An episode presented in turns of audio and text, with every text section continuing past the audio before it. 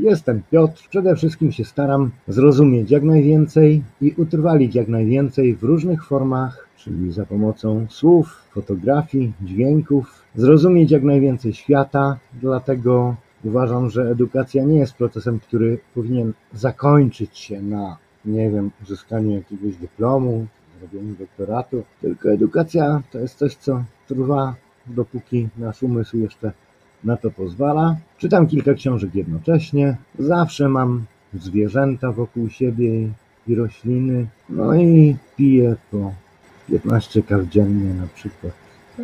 Wystarczająco mnie charakteryzuje.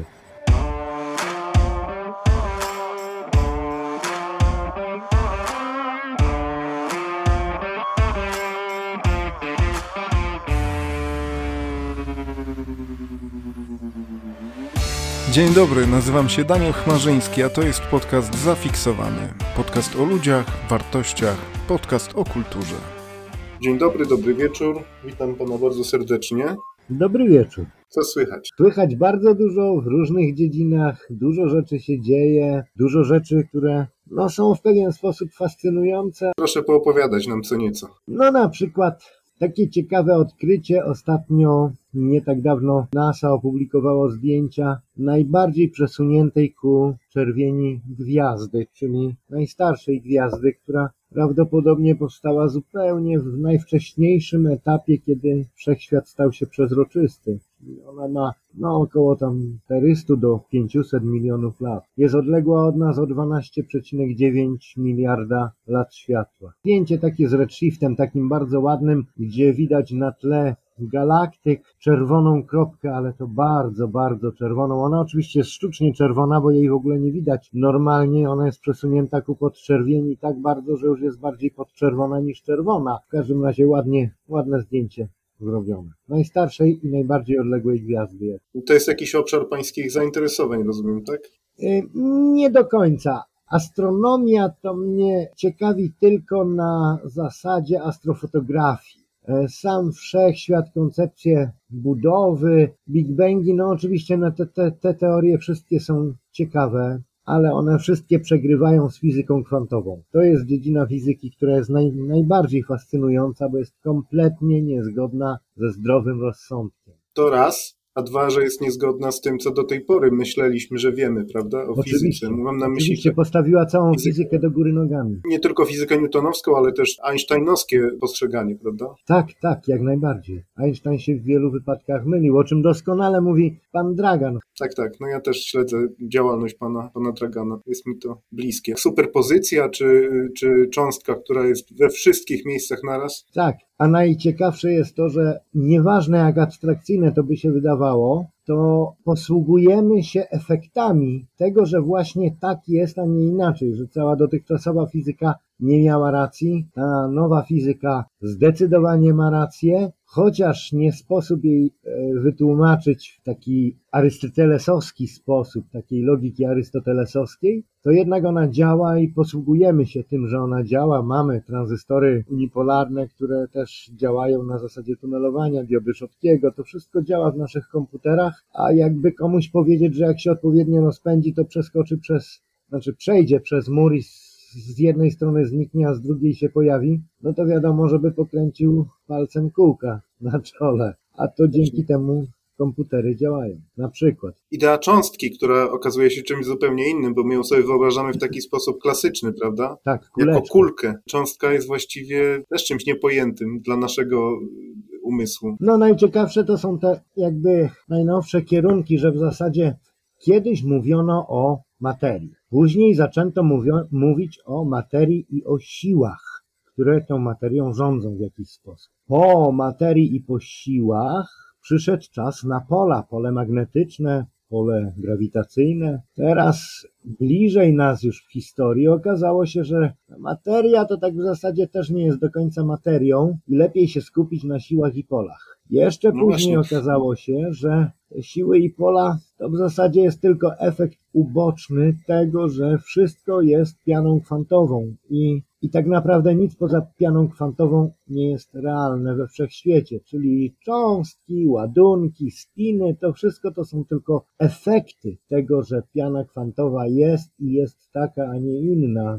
w związku z czym to jest jakby jeszcze dalej posunięty stopień abstrakcji, gdzie okazuje się, że jeśli drążyć odpowiednio głęboko, to może się okazać, że nie ma elektronów, nie ma protonów, no nawet nie ma gluonów, bozonów Higgsa, że to wszystko to jest efekt jednej wielkiej piany kwantowej. Im głębiej Puchatek zaglądał do środka, tym bardziej prosiaczka tam nie było. Tak, już nawet szokujące jest to, że gdyby tak odpowiednio zebrać się w sobie i wypuścić z siebie całe powietrze, no to by nas było mniej niż w główce od szpilki i to dużo, dużo mniej, bo byśmy musieli siebie obserwować pod mikroskopem, gdyby zlikwidować wszystkie odległości między barionami, fermionami, elektronami, protonami, neutronami, no to byśmy byli w ogóle już niezauważeni, no to się kłóci jakby ze zdrowym rozsądkiem, z tym, że przecież no jestem facetem, jak przywalę komuś, no to on to poczuje, no jednak moja ręka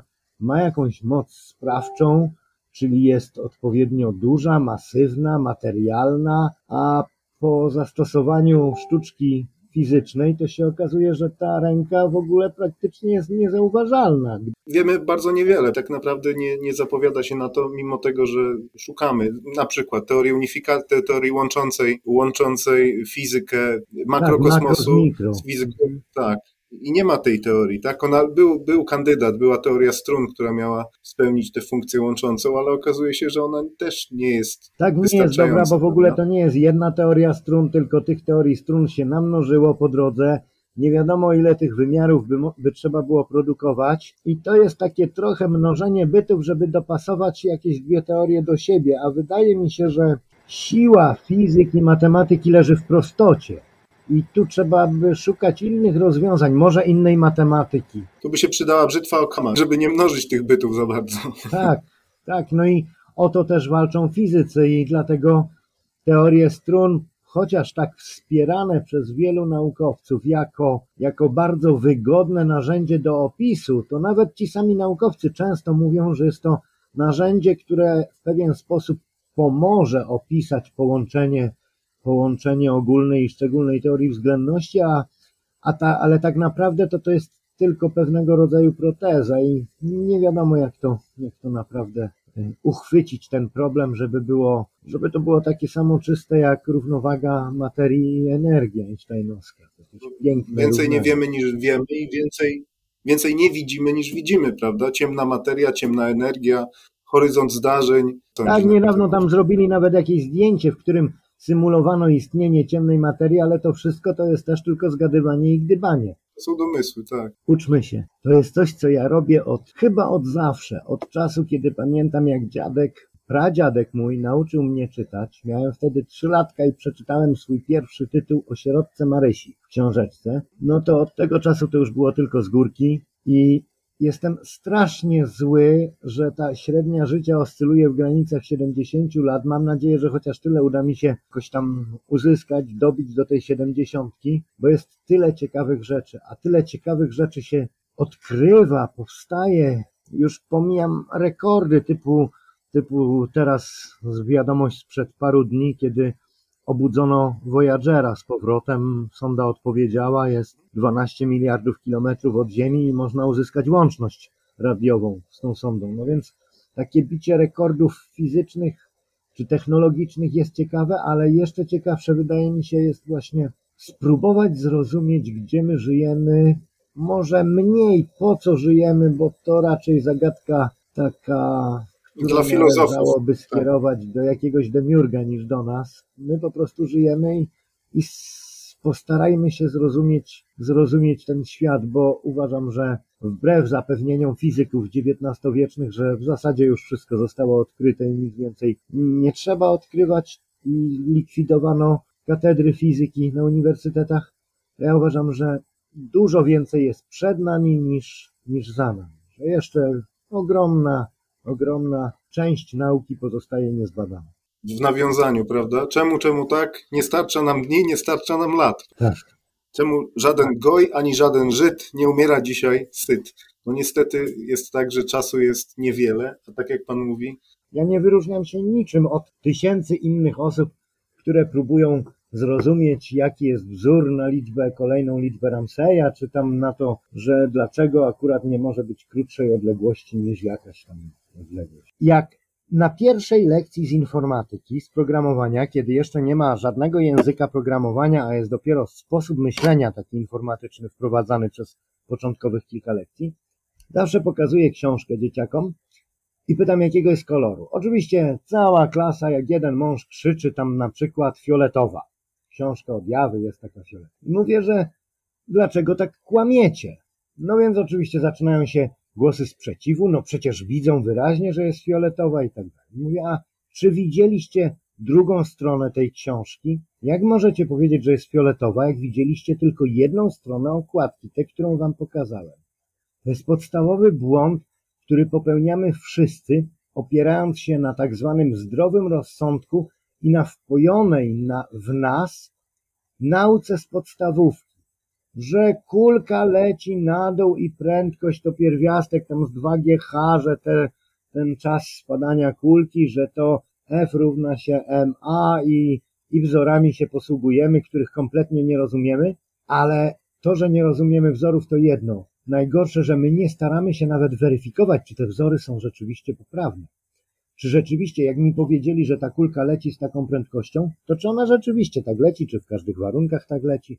I stąd to doświadczenie z książką, gdzie widzą jedną stronę i mówią o całej książce, bardzo wielu osobom otwiera oczy, że rzeczywiście to może być zupełnie inaczej niż to, co mamy pokazane.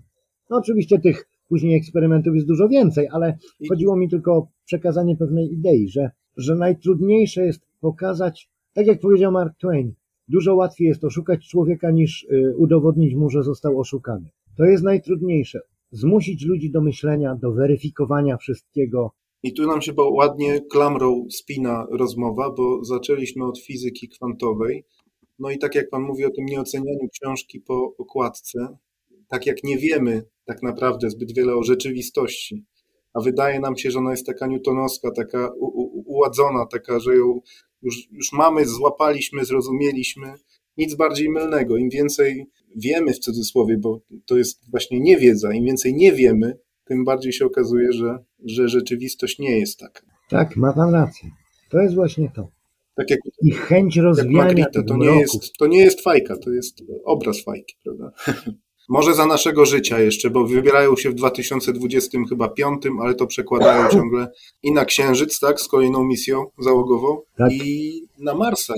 Na Marsa też. Tak, na Księżyc już też zdążyłem się zapisać do załogi, wirtualnej oczywiście, ale do tej, którą NASA promuje od kilku lat. Zapisałem się razem z moim synkiem, zapisaliśmy się do załogi i polecieliśmy na Marsa.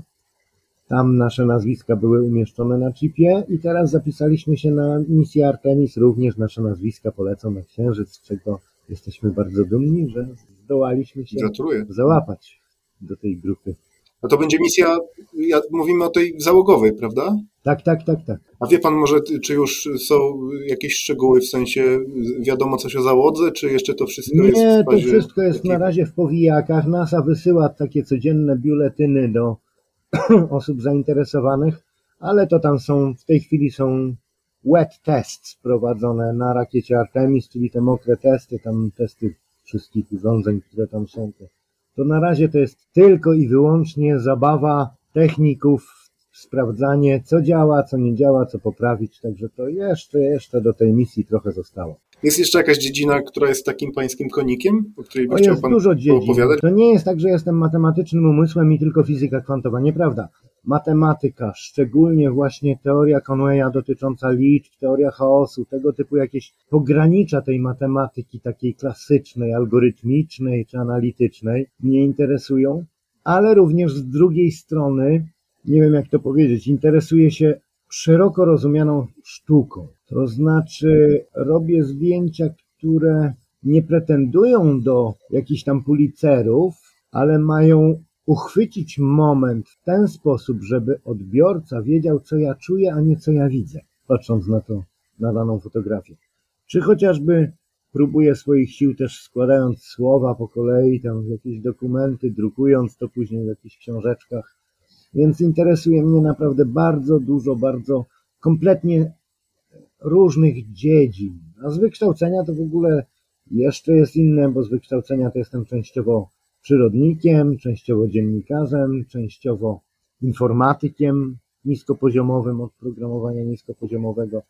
Także to jest taki zlepek wszystkiego, co można tylko chwycić. Czasem się zastanawiam, że może lepiej byłoby poświęcić się jednej dziedzinie i zostawić, byłoby więcej czasu na to, ale z drugiej strony te inne rzeczy, nie wiem, historia, powstanie słów, jakieś podobieństwa między językami, szczególnie między na przykład tak odległymi jak japoński i polski, no to jest tak fascynujące, że jak można to zostawić, odłożyć na bok i stwierdzić, nie będę się tym interesować, bo mi życia nie starczy. No trudno, no to nie starczy, ale to jest tak ciekawe, że po prostu w każdą stronę mnie ciągnie. Czyli można powiedzieć, zaryzykować twierdzenie, że jest pan fikaninem idealnym i że to nasze logo jak najbardziej tu się, człowieka renesansu, jak najbardziej się w pana osobie materializuje, tak?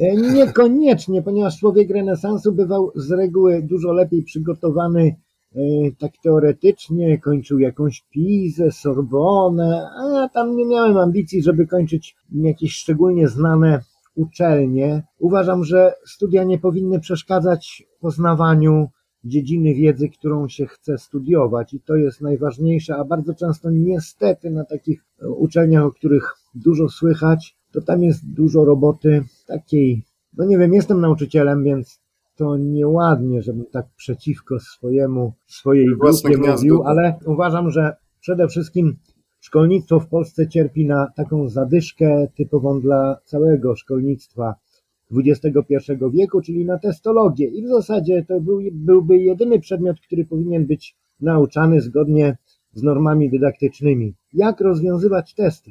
Bo to jest najważniejsze i to decyduje o sukcesie naukowym młodego pokolenia. A ja uważam, że dobry nauczyciel nie powinien nawet uczyć. On powinien tylko pokazać, gdzie są drzwi w różnych kierunkach, w różnych dziedzinach wiedzy i jeśli dzieciaka coś zainteresowało, tak jak ja uczyłem przez długie lata informatyki na przykład, to z moich klas później się okazało, że powychodzili dorośli ludzie, którzy są autorami komiksów, poetami, malarzami, grafikami, a wcale nie programistami. Ale nigdy nie starałem się tego zabić i zawsze uważałem, że fakt, teraz musimy niestety pomęczyć trochę jawy i pouczyć się o dziedziczeniu w klasach, które było nudne na przykład dla jakiegoś grafika, to zawsze starałem się tego grafika, czy tego, nie wiem, rysownika, czy muzyka, rapera, czy jakiegoś tam deskorolkarza zachęcić do tego, że może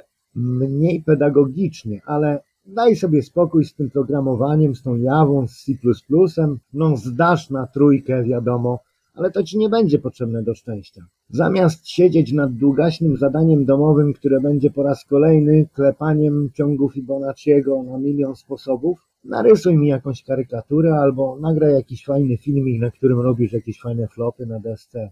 Wrzucimy to na galerię sławy szkolną i niech mi pan wierzy, że to odnosiło chyba przynosiło lepsze rezultaty, niż gdybym zmuszał ich do żmudnego wklepywania kolejnych wzorów, jak się oblicza silnie, czy jak napisać program na rozwiązanie trójmianów. Czyli jest pan źródłem inspiracji. Mam rację. Przez całe życie. Żebym ja nie musiał dzieciaka uczyć, tylko żeby dzieciak sam chciał się uczyć, a ja bym tylko pokazywał, tu jest biblioteka, tu są takie książki, taka dziedzina wiedzy, a czy czytałeś o spirali Ulama, nie czytałeś, no to zobacz, jakie to fajne, zobaczysz, że te liczby pierwsze wcale nie są przypadkowe, ale ja mu nie narysuję tej spirali Ulama i nie powiem mu, jak wygląda wzór na narysowanie spirali Ulama, bo jeśli dzieciak jest zainspirowany wystarczająco, to on sam będzie tego szukał, sam znajdzie i na pewno lepiej się nauczy tego, jeśli jego to interesuje i on sam próbuje dojść do tej wiedzy, niż ja bym mu robił durny, nudny wykład po raz 500, no to otwórzcie podręczniki na stronie 78 i wzór na spiralę Ulama jest definiowany ciągiem geometrycznym, bla, bla, bla. Czyli ma pan jest pan, że tak powiem, inspiratorem z powołania, można powiedzieć. Staram się, to znaczy inspiratorem z powołania, tak, a czyli Czy mi się to udaje? Nie wiem. Staram się, żeby się udawało. Nadmierna skromność, niepotrzebna. Stąd też na forum też staram się zainspirować. To, co prawda, przypomina wołanie na puszczy, żebyśmy posłuchali czegoś innego poza muzyką pop. Stąd te moje muzyki z pogranicza, które w bardzo różny sposób próbują otworzyć ludzi na coś, co jest może nie do końca takie powszechne, znane, ale gdzieś właśnie z pogranicza jazzu, klasyki, jakichś eksperymentów muzycznych, muzyki elektronicznej. Staram się, żeby ludzie poznali, bo wierzę, że to, że ludzie słuchają zenka, to nie jest wina tych ludzi. Oni po prostu słuchali zenka, bo ich rodzice słuchali zenka, bo wszyscy dookoła słuchają zenka, bo śpiewają zenka na imprezach, a może gdyby posłuchali Coltrane'a, to by może nagle stwierdzili, wow, to można tak grać. I dlatego staram się inspirować muzycznie. Fikam. I za ten wysiłek z całego serca panu dziękuję. Ja też wiem coś o tym wołaniu na puszczy. Proszę mi wierzyć. Zauważyłem. Wołam od 2 lat na tej puszczy i próbuję to ugryźć z różnych rozmaitych stron, ale powoli już tracę zapał.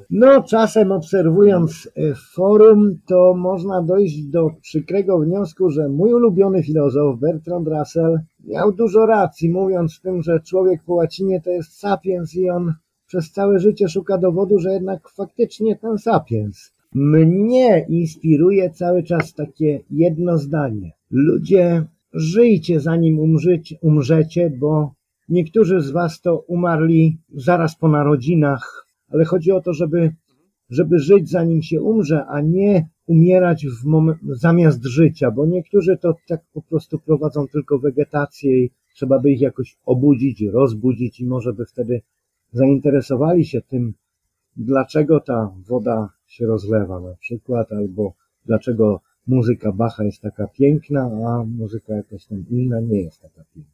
Drodzy Państwo, tak jak Państwo słyszeli i tak jak Pan Piotr nas zachęca, nie bądźmy martwi za życia, nie wegetujmy, nie egzystujmy, a żyjmy pełną piersią. Oczywiście w pełni się podpisuję. Serdecznie dziękuję za rozmowę, było mi bardzo miło. Dziękuję panu serdecznie, i życzę miłego wieczoru. Bardzo miło się rozmawiało, dziękuję bardzo. Miłego wieczoru. Do widzenia. Do widzenia.